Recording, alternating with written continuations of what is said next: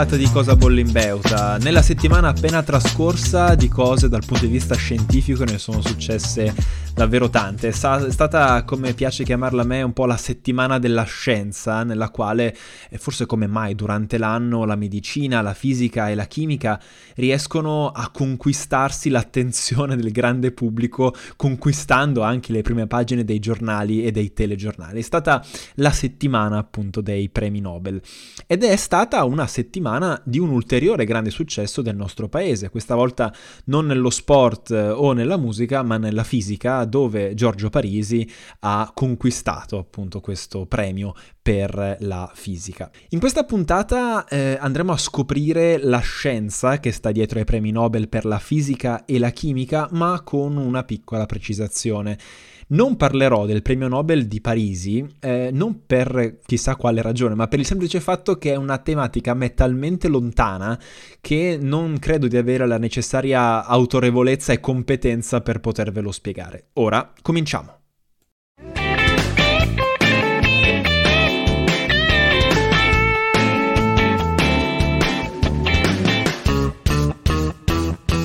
Relativamente al premio Nobel per la fisica, quest'anno sono stati premiati tre scienziati per i loro studi sui fenomeni complessi. Come sapete, questo podcast non parla solo di chimica, ma anche di ambiente e cambiamento climatico. Quindi, per questo motivo, ho pensato di dover parlare delle ricerche di eh, Sicuro Manabe e Klaus Hasselmann e dello straordinario impatto che hanno avuto. Per raccontare la scoperta di Manabe occorre riavvolgere il nastro della storia fino al 1824, quando furono condotti i primi studi sulle proprietà dell'atmosfera terrestre e di come questa interagisse con la radiazione elettromagnetica. Tra i primi ad occuparsene fu un fisico, un fisico francese, Joseph Fourier, che comprese come l'atmosfera terrestre fosse fondamentalmente trasparente alla radiazione proveniente dal Sole. E, una volta che questa radiazione arrivava sulla superficie del nostro pianeta, veniva trasformata in un qualcosa che lui chiamò calore oscuro, un'altra quindi tipologia di radiazione. Questo calore oscuro veniva poi assorbito dall'atmosfera terrestre, causandone un riscaldamento. Oggi noi sappiamo che questo calore oscuro è in realtà una radiazione infrarossa.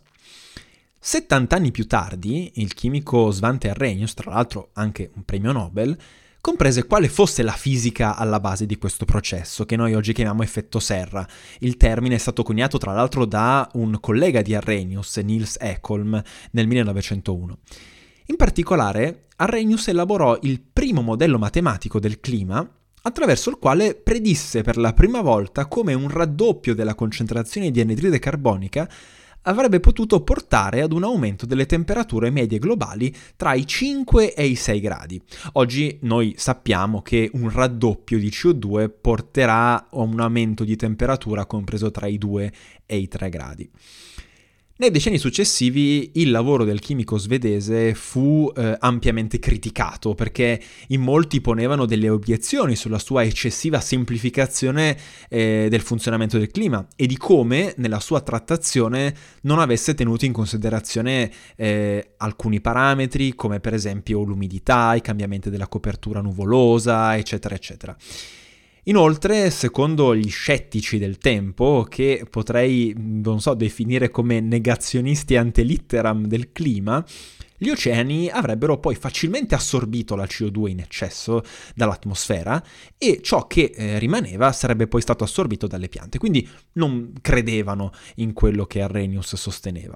Tuttavia, e qui c'è una piccola nota di, di, colore, di curiosità, se volete, Arrhenius pensava che mh, mm, ci sarebbero voluti millenni prima di raggiungere un raddoppio della concentrazione di CO2 stando al ritmo di combustione dei combustibili fossili eh, alla fine del XIX secolo.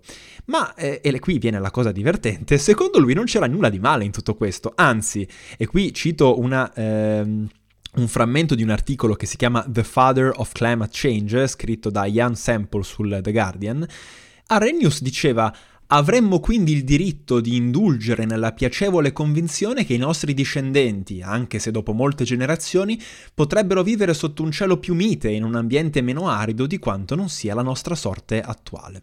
Quindi Arrhenius sì aveva previsto, se vogliamo, il cambiamento climatico, ma tutto sommato non ci dava quei connotati negativi invece che poi noi sappiamo oggi avere.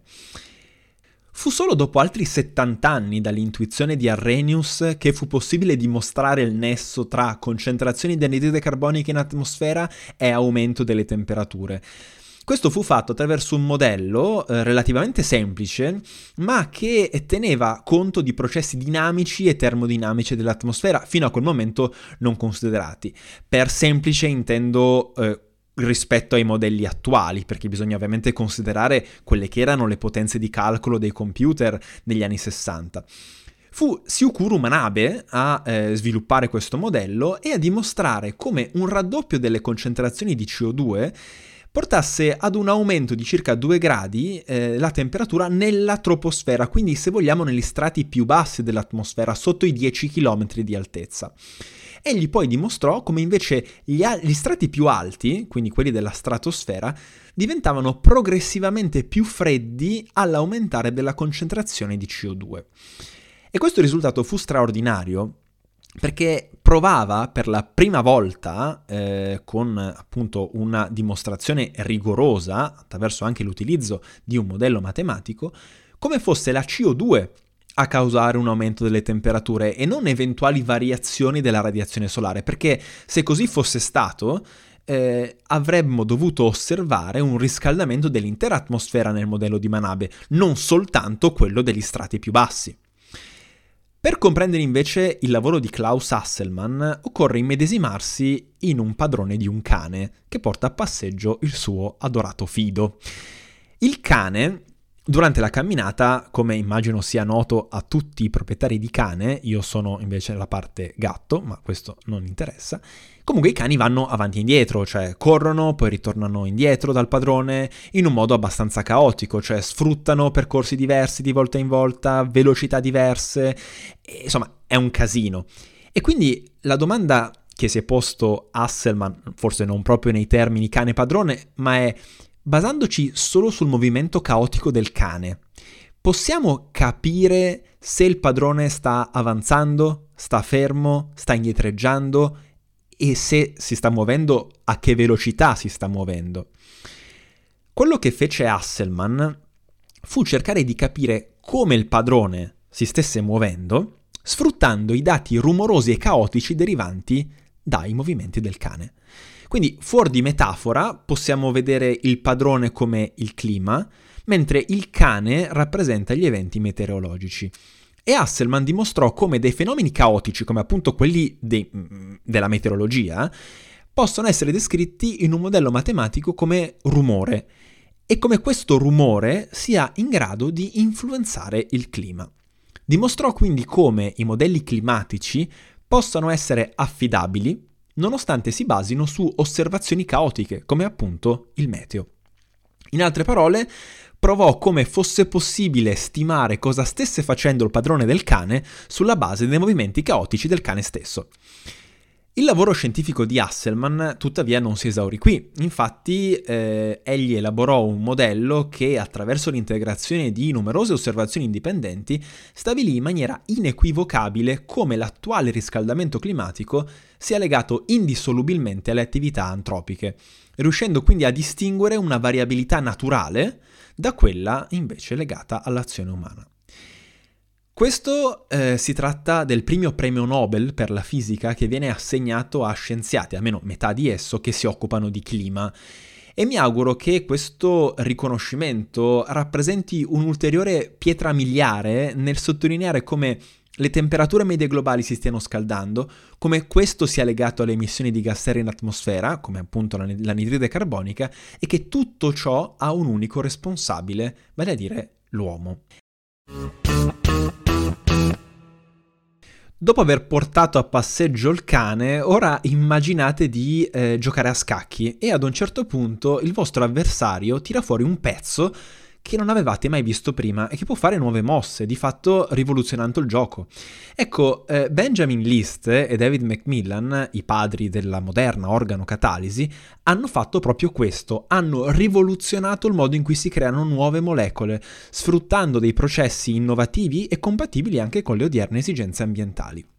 Se continuiamo quindi nel mondo della metafora, potremmo dire che hanno portato la sintesi organica dall'età del bronzo a quella del ferro, offrendo ai chimici nuovi strumenti con i quali poter assemblare e sintetizzare elegantemente delle nuove molecole.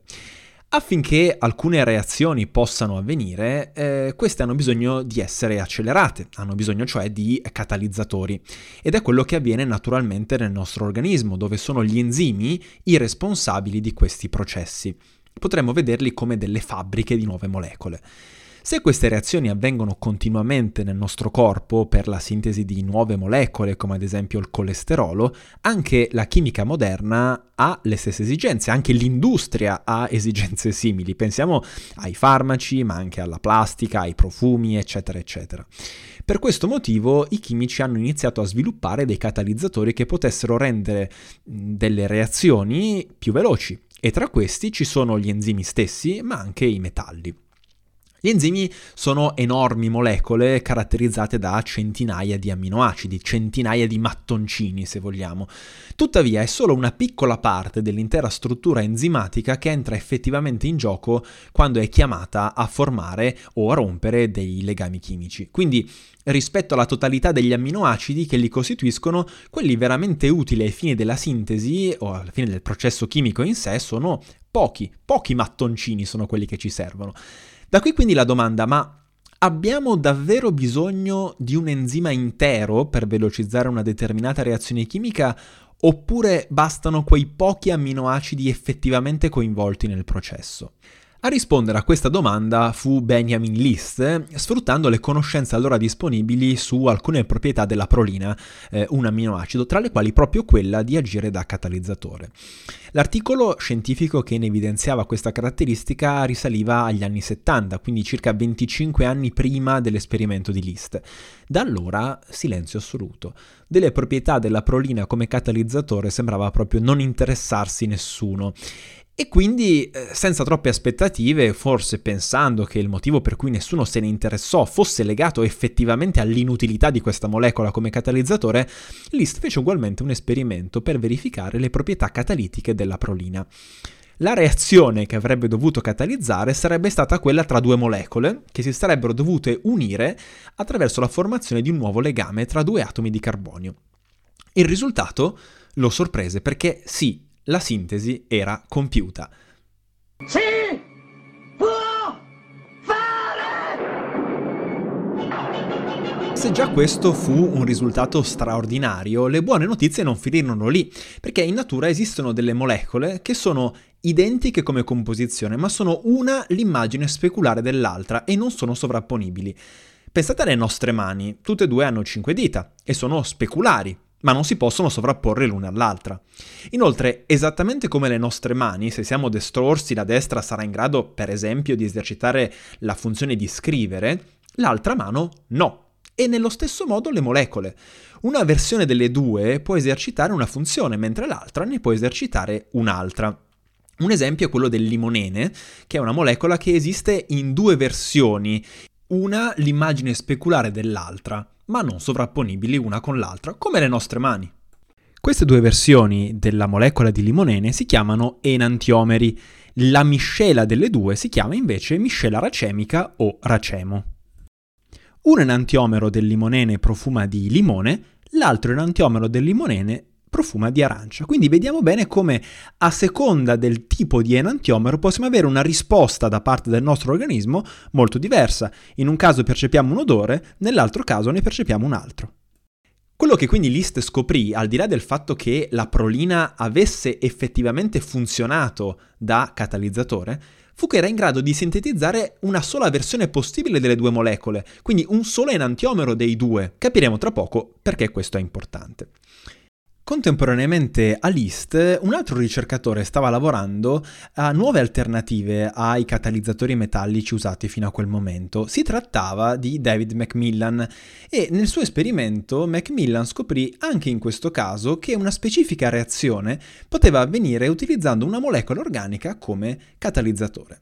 In più, allo stesso modo di Liszt, eh, scoprì che anche in questo caso la reazione si rivelò cosiddetta enantioselettiva, cioè si formava preferenzialmente solo uno dei due enantiomeri possibili. Per approfondire ulteriormente il tema e capire meglio quali siano le implicazioni di questa scoperta, quali passi avanti sono stati fatti e cosa sta facendo la ricerca scientifica attualmente utilizzando gli organocatalizzatori, ho chiesto l'aiuto a chi di queste cose se ne occupa. Eh, Dario Corbisiero, postdoc presso l'Università di Bologna. Ciao Dario, innanzitutto grazie mille per la partecipazione. Allora, quali sono le implicazioni di queste scoperte? Beh, le implicazioni sono numerose e io ne vorrei sottolineare due. Innanzitutto il fatto che questa scoperta sia arrivata in un'epoca della chimica organica dominata dai metalli.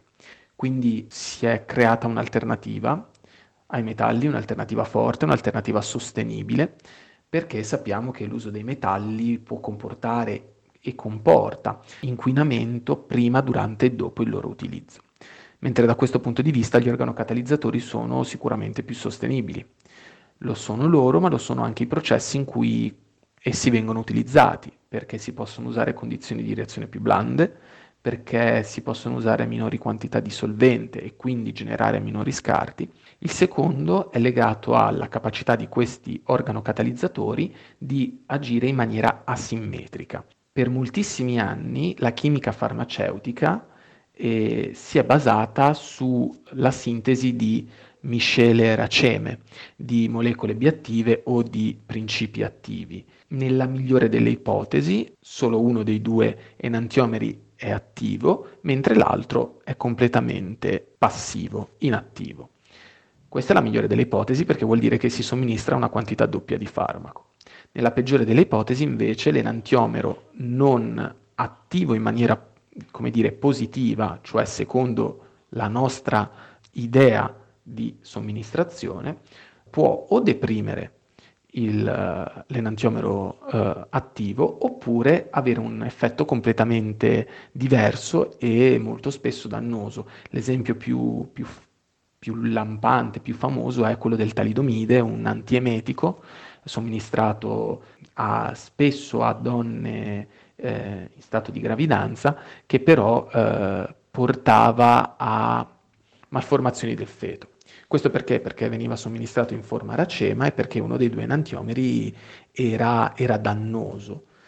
Quindi eh, l'introduzione dell'organocatalisi ha dato una spinta enorme alla chimica farmaceutica proprio nella direzione di sintetizzare molecole enantiomericamente arricchite per andare ad agire in maniera specifica quando si tratta di eh, somministrarle a, a, dei pazienti, andando a o ridurre le quantità di farmaco somministrato o addirittura ad andare a inibire effetti collaterali che potrebbero essere eh, generati dalla somministrazione della forma racema.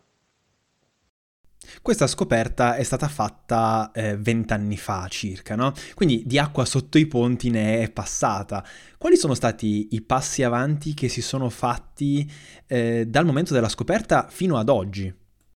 Intanto sembra beffardo da dire, ma eh, questo riconoscimento a List e Macmillan arriva in un momento in cui l'interesse della comunità scientifica per queste molecole sta calando. Questo perché la scoperta ha ormai più di vent'anni e come fisiologico che sia, i ricercatori volgono il loro interesse eh, verso nuove metodologie e nuove scoperte. Però sicuramente gli organocatalizzatori hanno fatto la voce grossa per buoni 15 anni. Diciamo dal 2000 al 2015 sono stati sulla cresta dell'onda e in quegli anni eh, innanzitutto si sono scoperte nuove reattività, si sono eh, realizzate reazioni che fino a quel momento si pensava non si potessero fare. Poi si sono anche migliorate le reazioni che eh, già venivano realizzate o per via metallo catalizzata oppure senza l'uso di catalizzatori. Inoltre anche i catalizzatori stessi hanno subito un'evoluzione, basti pensare al fatto che esistono più generazioni del catalizzatore di Macmillan, oppure che dalla prolina, il catalizzatore utilizzato dall'IST, sono poi nati tutta una serie di eh, altri catalizzatori, tra i più famosi quelli di Hayashi e di Jorgensen, che quindi hanno ulteriormente ampliato lo spettro delle, degli organocatalizzatori a disposizione dei ricercatori. Poi un'altra domanda che mi viene è forse sempre un po' la solita, no? Cioè, ok, questa scoperta è stata formidabile in un laboratorio, a scala di laboratorio, ma poi è, è effettivamente entrata nel mondo produttivo, nel mondo dell'industria, oppure ancora non siamo arrivati a questo punto? Ecco, questo può essere un motivo per il quale si è andato a raffreddare l'interesse verso queste molecole, perché se è vero che gli organocatalizzatori hanno tutta una serie di caratteristiche che strizzano l'occhio all'industria, c'è da dire che alcune caratteristiche degli organocatalizzatori non sono completamente compatibili con i processi industriali, come per esempio un basso turnover number. Sostanzialmente la capacità di un catalizzatore di prendere il substrato, la molecola di partenza, e trasformarla in prodotto nell'unità di tempo. Questo vuol dire che se si ha un alto turnover number si ha un processo efficiente, si ha un processo veloce e questa non è una caratteristica sicuramente eh, che si può attribuire agli organocatalizzatori.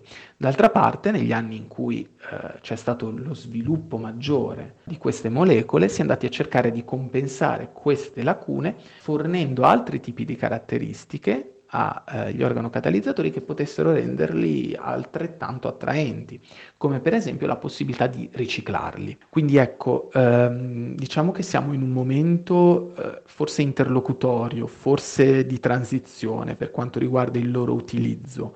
Dare dei numeri riguardo a quanto siamo lontani dal loro utilizzo massiccio in industria è eh, complicato ehm, sicuramente bisogna fare ancora qualche sforzo. Però diciamo che le basi sono state gettate, eh, le idee alla base di ciò che si vorrebbe fare per rendere gli organocatalizzatori più presenti a livello industriale c'è, e bisogna solo fare quel piccolo passo che in realtà fa tutta la differenza di questo mondo per far sì che diventino effettivamente una realtà anche a livello industriale.